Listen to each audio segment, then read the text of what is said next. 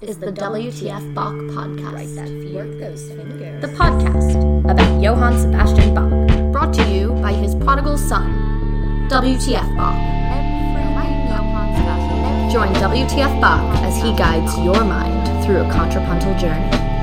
Why don't you let WTF Bach guide you? And now here's WTF Bach. Hey, it's Evan Shinners. Last episode, we looked at the first movement of the Fifth Brandenburg Concerto up until the giant keyboard cadenza.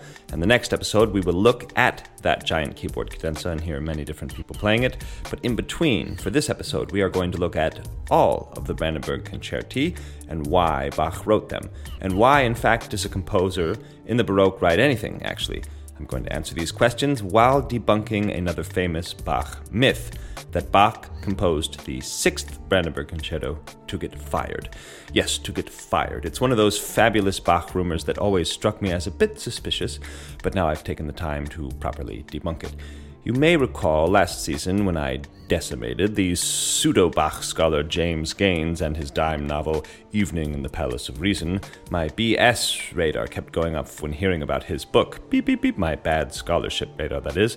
And now, even though that this myth about the Sixth Brandenburg Concerto comes from the mouth of an actual Bach legend, Nikolaus Harnoncourt, it's still time to debunk this myth that Bach tried to get fired while writing this. Now, in order to do that, we need to discuss a history of the Brandenburg Concerti, and therefore we might as well answer these two questions regarding why Bach or other composers in the Baroque wrote anything at all. Well, one of the greatest shifts in my thinking about music came when I was able to finally internalize the idea that music in the Baroque was thought of it as a job, much more than an art. Of course, there's immense art to it, but in the same way, in a very similar way to the master carpenter making furniture in an artistic way. Now, don't be shocked at the comparison, because neither Bach nor the carpenter thought of themselves as artists. The composer, like the army general and the blacksmith, were both indispensable parts of Baroque society. Someone breaks a horseshoe, send for the blacksmith. Someone dies, someone gets married, send for the composer for the funeral or the wedding music. And where did this composer come from? Did he float to the top of a bunch of struggling artists because he simply had the most talent? No, he was taken from the workshop, the music workshop, the business. Music, as most business was, was a family business handed down from generation to generation, and Bach came from the largest, some people say the largest, family trees of professional musicians in history. There are anecdotes, for example, after the death of Bach in some other town in Germany, the town writes the Bach family, Please send us another Bach because ours just died.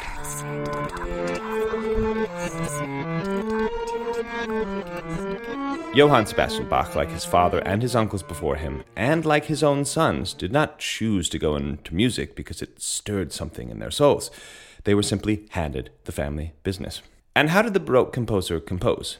For there was no time for the muse to strike. There was no plucking out a tune on the piano while chain smoking cigarettes and crumbling up the endless drafts of failed ideas. There were no moonlight walks in the rain, screaming up at the sky, the battle between genius and heaven waging in the composer's mind.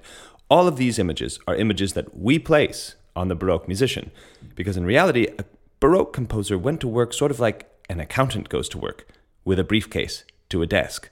The composing took place in silence, and most compositions were written straight through.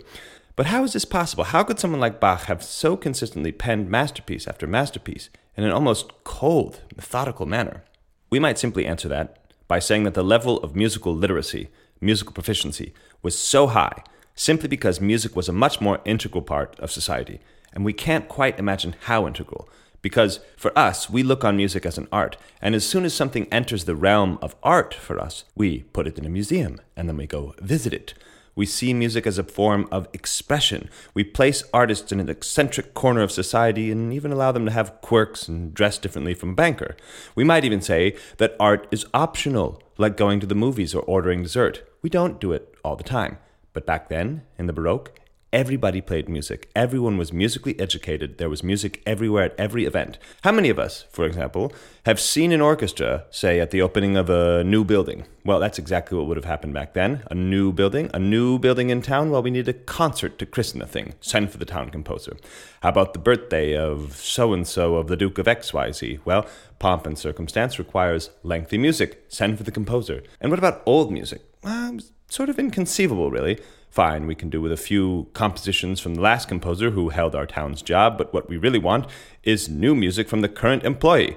And anyhow, it's Good Friday soon, and someone's going to have to set the text from Matthew's Gospel to music. Send for the composer. Even in the more proletarian places, the coffee houses, for example, extensive performances were put on in those coffee houses. And this isn't like your guitar player sitting in the corner of a coffee shop playing for 45 minutes while sipping a beer. No, the concerts at Café Zimmermann in Leipzig were at least two hours, consisting of German and Italian opera, chamber music, secular cantatas, other orchestral works at a coffee shop. So, where does Bach's job exactly fit into all this? Let's take a look at Bach's job. And since I want to tie in this episode with the creation of the Brandenburg Concerti, let's look at his job when those pieces came about. 1721 is the year we give the creation of the so called Brandenburg Concerti. At this time, Bach was the Kapellmeister to the Prince of Anhalt Köthen, Leopold. Now, what is a Kapellmeister? It's the director of music for a monarch or a nobleman, and Anhalt Köthen is the town in Germany. Prince Leopold came from a dynasty of German rulers that ruled this area of Germany. He died, interestingly, at the age of 33, and he would have been 23 years old when he was Bach's employer. Bach, in 1717, when he came to Köthen to work for the prince, would have been 32. So we're dealing here with a court, a Kapelle, that's the music at the court, a prince named Leopold in Köthen, sometimes I might say Anhalt Köthen, and the Kapellmeister, the Kapellmaster, that is Bach. Now, Leopold's life, well, he was very princely. As a young boy, he studied in Berlin at one of the preeminent schools for young princes to round off their formal education. Then, as was custom for such a prince, he set off on a grand tour at the age of 16 with his private tutor and steward. He went to The Hague, where he acquired a lifelong love of opera. He learned how to play the harpsichord and the violin. He traveled to London, France, Italy. He spent a lot of money on opera tickets, collected musical manuscripts. He studied art and architecture and dance. And now let's set the scene for Bach to enter the prince's life. In nearby Berlin, in 1713, a new king comes to power and dissolves his father's beloved Kapelle, that is, the musical establishment. And the young Leopold, through his connections he perhaps made at Prince Finishing School, learns of this and begs his mother, for he wasn't yet old enough to rule, to basically buy the orchestra. He wants to make a Kapelle for his own. His mother acted so swiftly that that very year six accomplished virtuosos arrived from Berlin to Anhalt Köthen, and the ensemble was then headed by a man named Stricker. And gradually more musicians joined towards 1716, and then in 1717, Bach takes over Stricker's job. Whether Stricker sought employment elsewhere, or if Leopold simply had him fired once the opportunity came to hire Bach, it isn't exactly known. But in any case, Bach arrives in Anhalt Köthen with his then four children and his first wife. The Kapelle at that time measured 16 musicians, not including Bach. Compared to his previous job, this new job is focused much more on instrumental music than on vocal music. In fact, in Köthen, there isn't even a full time choir, but the ensemble does include a core group of eight distinguished virtuoso musicians. So, chamber music and virtuoso chamber music. Let's quote from Christoph Wolff here. In keeping with the practice of other courts, musical soirees and other forms of musical entertainment must have been an integral part of courtly life at Köthen, even though we lack specific information, and even more regrettable, most of the actual music made on those occasions. The repertoire would have consisted primarily of instrumental music of larger and smaller ensembles, concertos and sonatas in particular, as well as solo pieces such as keyboard or lute suites Nevertheless, we can be sure that at least Bach's instrumental compositions, whose extant primary sources can be securely dated to the Köthen years, such as the Brandenburg Concerti, the French suites, the Well Tempered Clavier, the sonatas and partitas for solo violin, and the cello suites, were performed at these various courtly functions. Ah, so here, in this quote, we have a mention of the Brandenburg Concerti. And we also have a brief answer to why Bach would have written them. Well, there were chamber concerts all the time, and there was new music needed. But how much music? These six concerti over the course of his six years there, perhaps?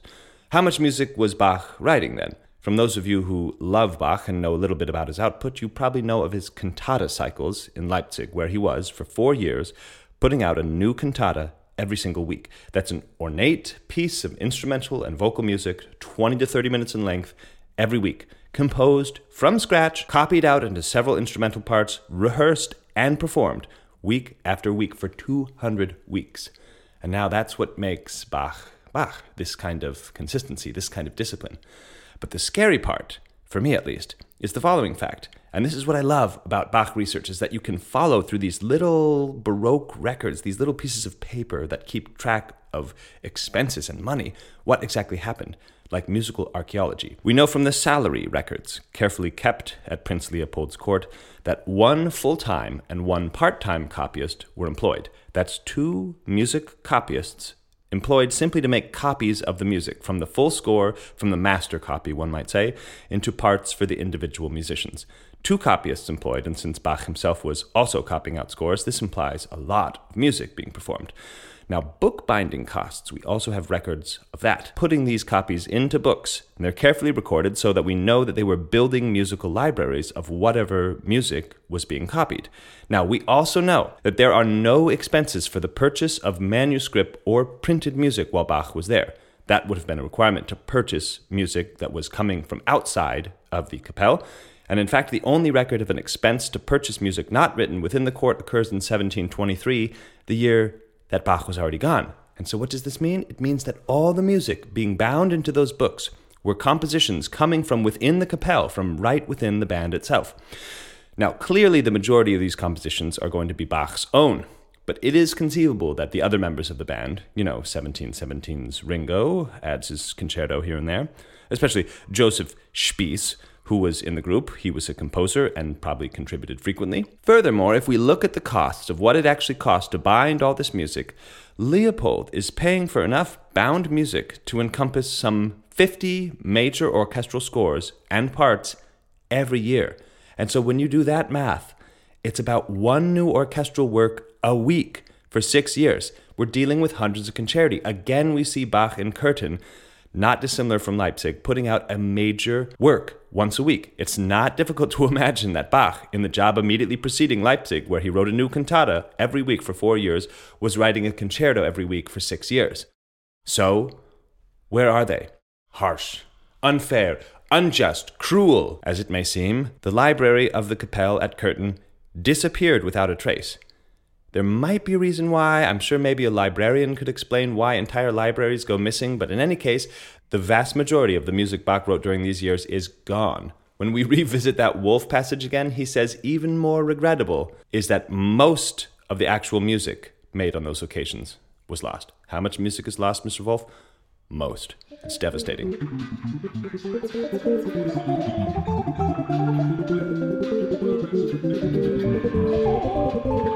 Now, there is a slight consolation, which is the fact that Bach may have retained much of the Köthen compositions for his own use and reworked them into later compositions. This is a technique called parody, and Bach made extensive use of it during his later years. In Köthen, he was also required to write secular cantatas, which we know were recycled by him when he began his sacred cantata cycle in Leipzig. We can actually see this in a few of the secular cantatas that we possess from his Köthen period, so it's conceivable that some of the works we know from later are parodies of his Köthen years. We are also consoled by the fact that most of the solo works survived the well tempered clavier, the French suites, the works for solo violin, and solo cello. These survived probably because he used them for teaching purposes. But the Brandenburg Concerti, they are neither of these two stories. They have their own bizarre history. So, in 1719, a few years into his new job with Prince Leopold, Bach is set out on an errand to go to Berlin with the intent of purchasing a new harpsichord for the court. And there he meets the Margrave. Margrave is the medieval title for a military commander. So there he meets the Margrave of Brandenburg Schwedt the sort of modern day border between Poland and Germany. And there, as a representative of the illustrious court of Prince Leopold, he plays for the Margrave. And the Margrave is, we can assume, blown away. Two years later now, in 1721, the Margrave gets a nice little package in the mail from Bach with a beautiful dedication page written in the language of all German nobility, French, dated the 24th of March, 1721. As I had the good fortune a few years ago to be heard by your Royal Highness at your Highness's command, and as I noticed then that your Highness took some pleasure in the little talents which heaven has given me for music, and as in taking leave of your Royal Highness, your Highness deigned to honor me with the command to send your Highness some pieces of my composition, I have, in accordance with your Highness's most gracious orders, taken the liberty of rendering my most humble duty to your Royal Highness with the present concertos, which I have adapted to several instruments, begging your Highness most humbly not to judge their imperfection with the rigor of that discriminating and sensitive taste which everyone knows him to have for musical works, but rather to take into benign consideration the profound respect and the most humble obedience which I thus attempt to show him. That is the dedication page to the Margrave of Brandenburg Schwedt, and the story, at least the way that Bach spells it there, is that the Margrave asked Bach to write him some pieces. Now, why couldn't Bach just go ahead and write pieces for the Margrave, or go home, send the Margrave some concerti from Köthen? Well, in the 18th century, there is a very rigid protocol that one must follow when dedicating or even copying a piece of music, because music was proprietary. You may recall in my interview with Robert Hill that he mentions how the formal procedures of copying music were granted. You couldn't just get a piece of music and copy it. Or here again is Christoph Wolff. 18th century protocol would have required Bach, while in the employment of Prince Leopold, to obtain formal permission for dedicating such a work to another sovereign and it is hard to imagine that Bach would have submitted to the Margrave of Brandenburg a bundle of works originally written for Prince Leopold, especially if the prince was fond of them and considered them his property. We can therefore assume that Bach carefully selected from outside the restricted Köthen contingent the best of his concerto compositions that would fit into an uncommon collection. In the end, these six concertos embody a repertoire fashioned more for its instrumental diversity than for any other reason. Wolff explains earlier Contrary to conventional wisdom, the collection does not reflect specific structures of ensembles available either to the Margrave of Brandenburg or to the Prince of Anhalt Köthen. And that sentence there is a refutation of an antiquated theory by Heinrich Besseler that Bach had composed the Brandenburg Concerti for the exact number of musicians in the Kapelle at Köthen. That fact, by the way, is still there on the Wikipedia page of the Brandenburg Concerti, but it's obviously been refuted. So if any of my listeners are good with editing Wikipedia and want to put in this episode in the source, thank you. But we actually have solid proof that two of the Brandenburg Concerti, the first and the fifth, were composed before the dedication copy to the Margrave. The first concerto was composed well before his Köthen appointment, even. So we see here that Bach drew on early sources to put together this set for the Margrave, and while writing the Brandenburg Concerti, he never actually meant for the concerti to form their own set of six. Well, so then, that about settles it. Bach was composing a new concerto or orchestral work every week, and when asked to turn up some compositions for the Margrave, he turns to these earlier compositions outside his Köthen employment and presents them to the Margrave. But what did the Margrave do with this manuscript, anyhow? Well, nothing. With such a diverse scoring, the Margrave hadn't the forces capable of performing them. The title page says six concerto for plenty of instruments. Now, plenty indeed, that's an understatement, in fact, for these concerti almost make systematic use of the widest possible array of instrumentation and orchestration. So, they simply went under the Margrave's shelves. He didn't have the band to play it. And then the Margrave of Brandenburg died in 1734. And there the so called Brandenburg concerti slept on shelves until finally they were published not 10, not 20, not 50, but 100 years after Bach's death for his centennial in 1850. Incredible. We owe the existence of these pieces to that one particular copy Bach copied out for the Margrave. And other than that, the fifth concerto existed in parts, and the first concerto existed as an appendage to a cantata.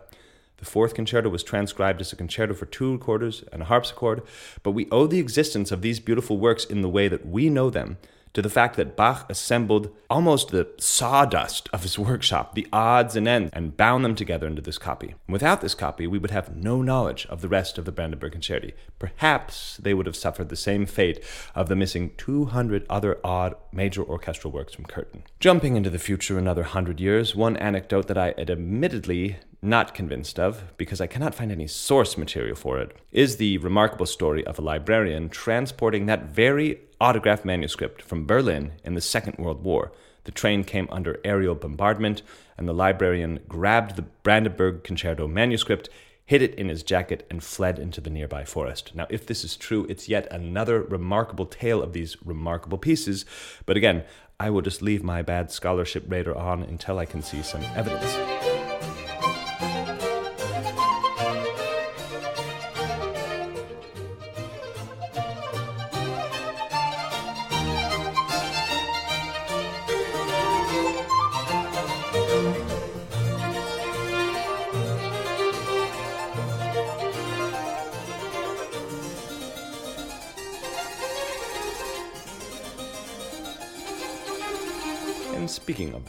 Radar, how then does one go from everything that I've mentioned to Bach composed the sixth Brandenburg Concerto to get fired. You might even know the story and say, well, Prince Leopold, you see, played the violin. You've already told us that.